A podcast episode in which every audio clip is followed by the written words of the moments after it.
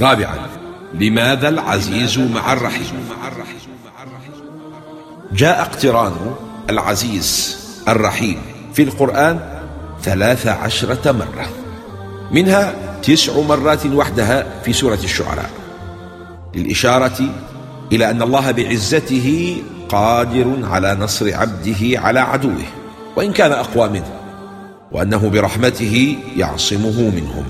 وصفة الرحمة هنا لتنفي ما ظنه البعض أن العزة هنا تقتضي الجبروت أو القهر والظلم، فهو سبحانه في عزته رحيم، لأن عزة العزيز على المتكبر هي في حقيقتها رحمة بمن تكبر عليه.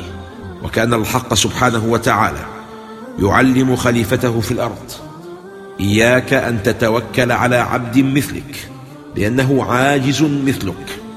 وما دام الأمر كذلك فتوكل على العزيز الرحيم، فعزته لك ورحمته لك.